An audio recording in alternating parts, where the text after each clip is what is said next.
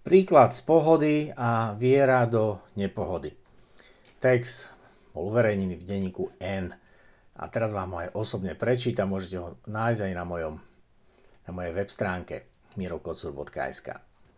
Poviem hneď na úvod, že tento text chce vysvetliť, prečo je Michal Kaščák môj hrdina roku 2023 a prečo môže byť jeho príbeh pre Slovensko inšpiratívny a kde v ňom vidím príklad slobodného, veriaceho človeka. Prečo až teraz? Trochu som publikovanie tejto reflexie odložil vzhľadom na letné obdobie jednoduchých posolstiev a nebezpečenstvo príkrých predvolebných zjednodušení. No zdá sa mi nespravodlivé nemôcť o tom hovoriť a písať len preto, lebo sa aj politicky angažujem, zvlášť keď to považujem za dôležité. Preto to priznávam hneď takto na úvod. Aj preto píšem až teraz, aby to nevyznelo kampaňovo a prvoplánovo nepriateľsky a politicky. Každý svoj text však ponúkam ako slovo do dialógu a podobne aj tento, preto sa poteším vašim ohlasom a feedbacku.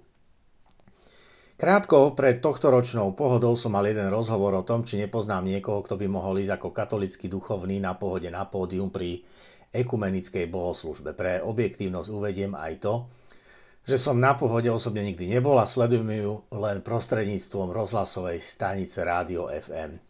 Tento text som ani s nikým z organizátorov festivalu nekonzultoval, som pozorovateľ a asi nie som nezávislý.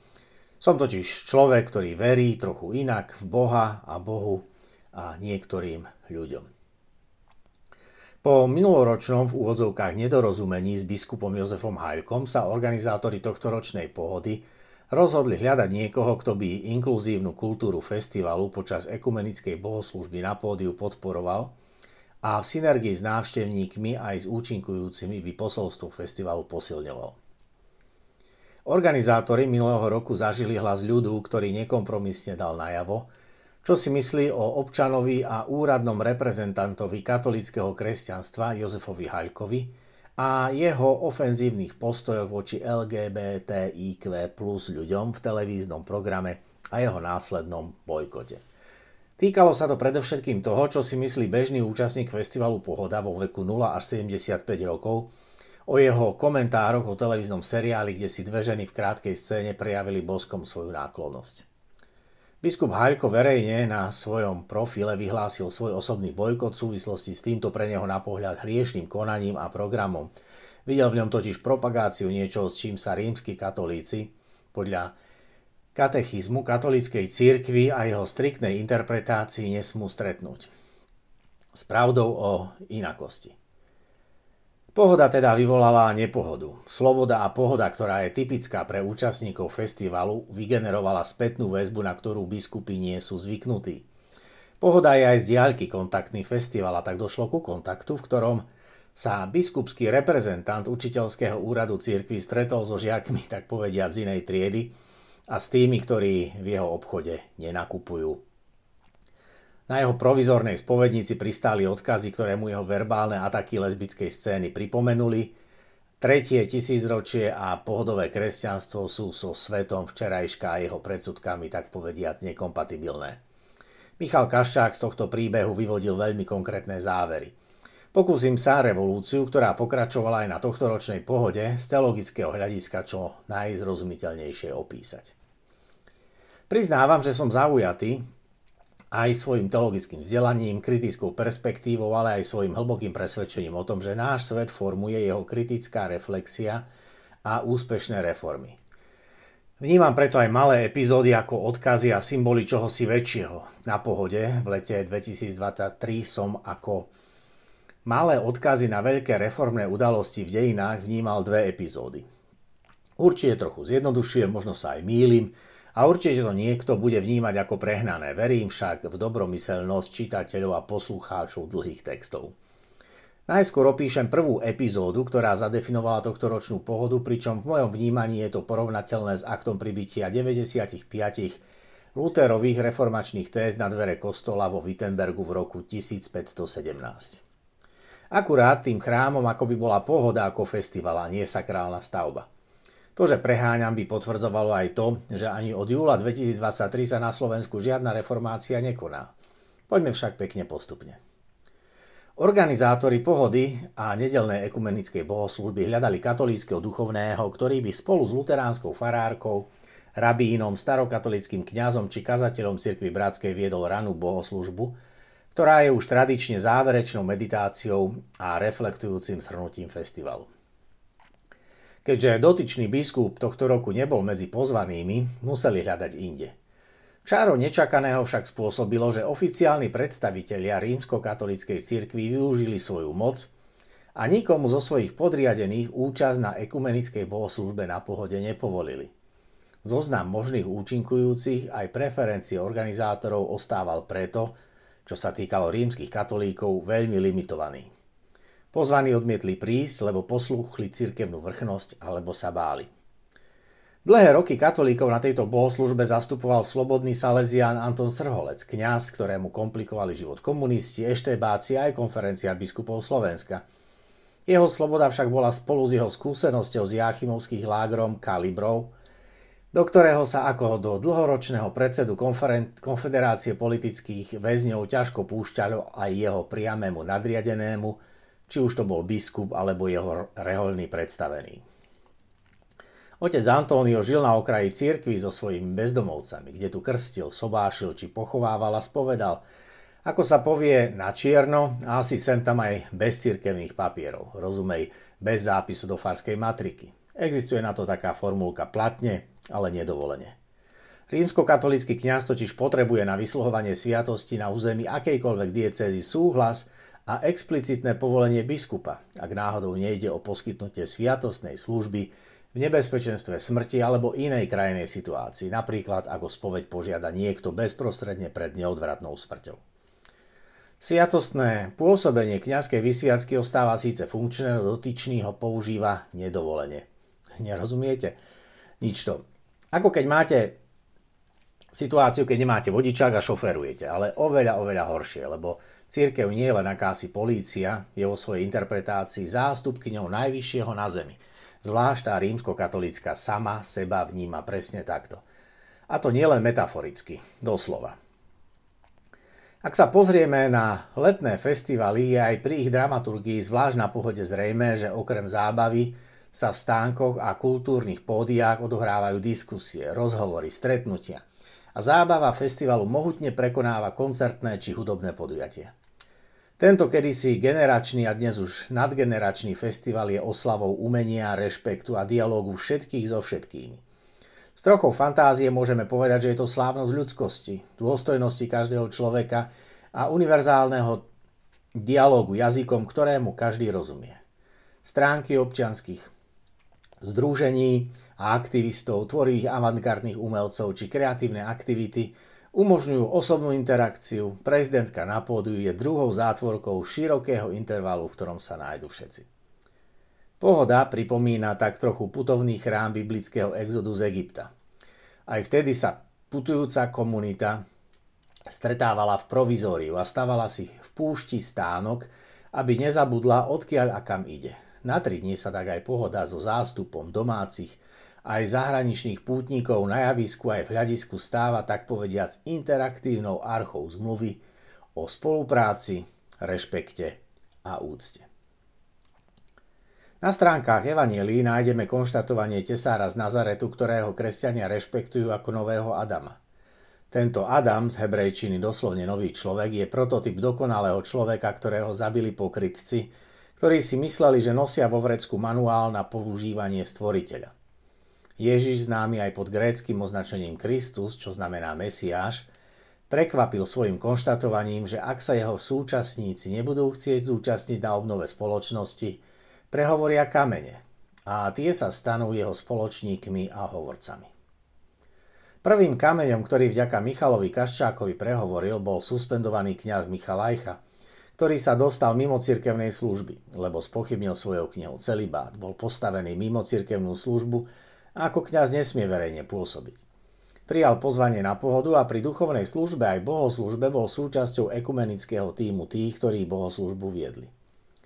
Bol tam za tých katolíkov, ktorí musia vo svojej cirkvi mlčať a nesmú žiť slobodne už dnes.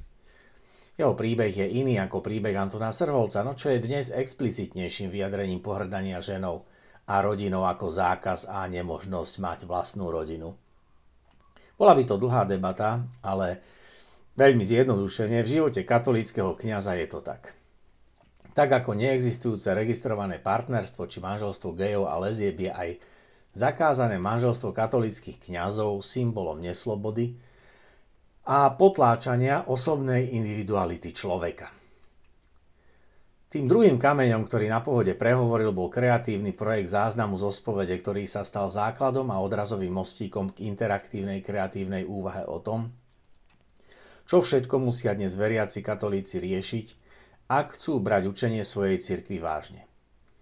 Veriaci nahral svoj dialog pri spovedi s kňazom. Tento projekt tak nahneval Františka Mikloška, že ho označil za urážanie princípov rímsko-katolíckej cirkvi. Redaktorka nemenovaného konzervatívneho média sa vo svojom komentári o pohode dotkla toho, či je vraj pohoda pre všetkých alebo len pre niektorých a pokúsila sa spochybniť aj jeho kvalitu či návštevnosť. No už rozumiem nepohode pri pohľade na slobodné konanie organizátora festivalu. Prekročil tak povediac doktrinálne a cirkevnoprávne obmedzenia. Reakcie mienkotvorných ľudí, ako sú páni Mikloško a Haľko, odrážali ich vnútorné a vnútrocírkevné vnímanie. V ich vedomí to totiž nie je oddelené. Oni sa snažia doktrínu cirkvi nielen rešpektovať, ale vidia v nej aj model hodný rozšírenia na celé Slovensko, ktorý by mali prijať aj ostatní slobodní občania. Tak trochu to potvrdzuje to, čo nasledovalo. Prečo František Mikloško vo svojom texte prerámcoval slobodné vyjadrovanie názorov do urážania princípov?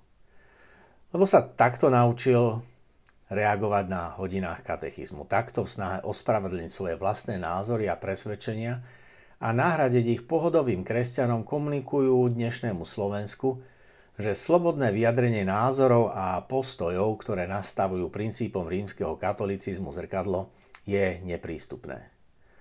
Označil to dokonca vo svojom článku napísanom pre denník N za urážanie princípov katolíckej cirkvi a vyzval svojim textom vlastne na obranu. A zápas, ktorý katolíci vykreslení ako obete určite vyhrajú.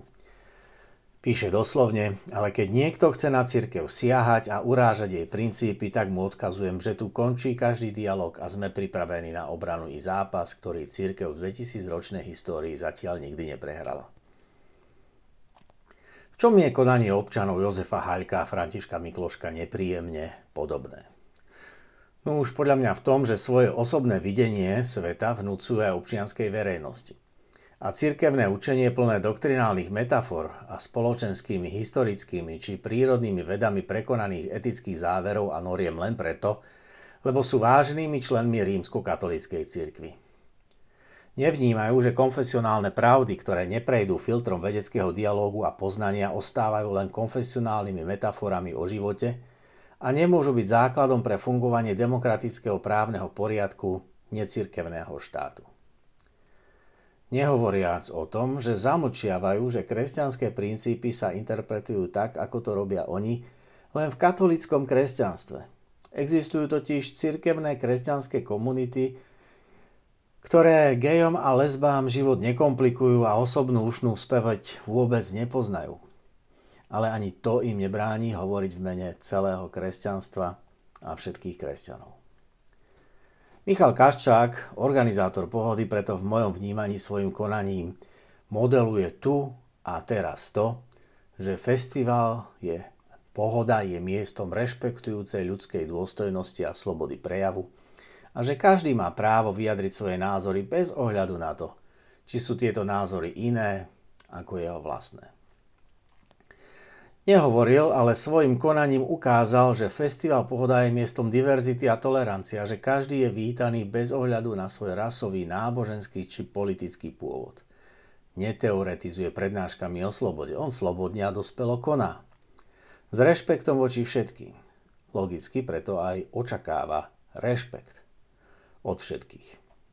Podobne ako Ukrajinci, ktorých pohoda a jej organizátor obdivuje, zo dňa na deň dokázali zmeniť svoje životy a začať sa venovať takým dôležitým a ťažkým aktivitám, aj to pohoda zdôraznila. Aj Michal Kašák ostal na pohode hrdo ako občana veriaci človek, ktorý chce, aby sa o Bohu na pohode hovorilo. Pohodovo a pestro. Pre Michala Kaščáka je podľa mňa ako organizátora pohody dôležité, aby sa postavil za každého na festivale celou svojou silou, tak ako to zopakoval pred pár dňami pri výročí udalosti pred teplárňou. Ako to teda bude v nebi? Jednoduchá odpoveď je neviem. Nechám na čitateľov a poslucháčov domyslieť si, čo to znamená, lebo ako to bude v nebi, nevie nikto z nás. Viem však, že už zajtra to tu na Zemi môžeme zariadiť a robiť to tak, ako to robí Michal Kaščák. Veriť na pohode znamená patriť do spoločenstva viery, kde majú miesto ľudia, ktorí si síce robia sem tam aj veľké chyby, ale neboja sa z nich poučiť a korigujú svoje konanie a dávajú príležitosť prejsť touto osobnou katarziou pohody aj iným. S chybami. No vždy znovu sa mýlime lepšie a menej. Pohoda nemlčí.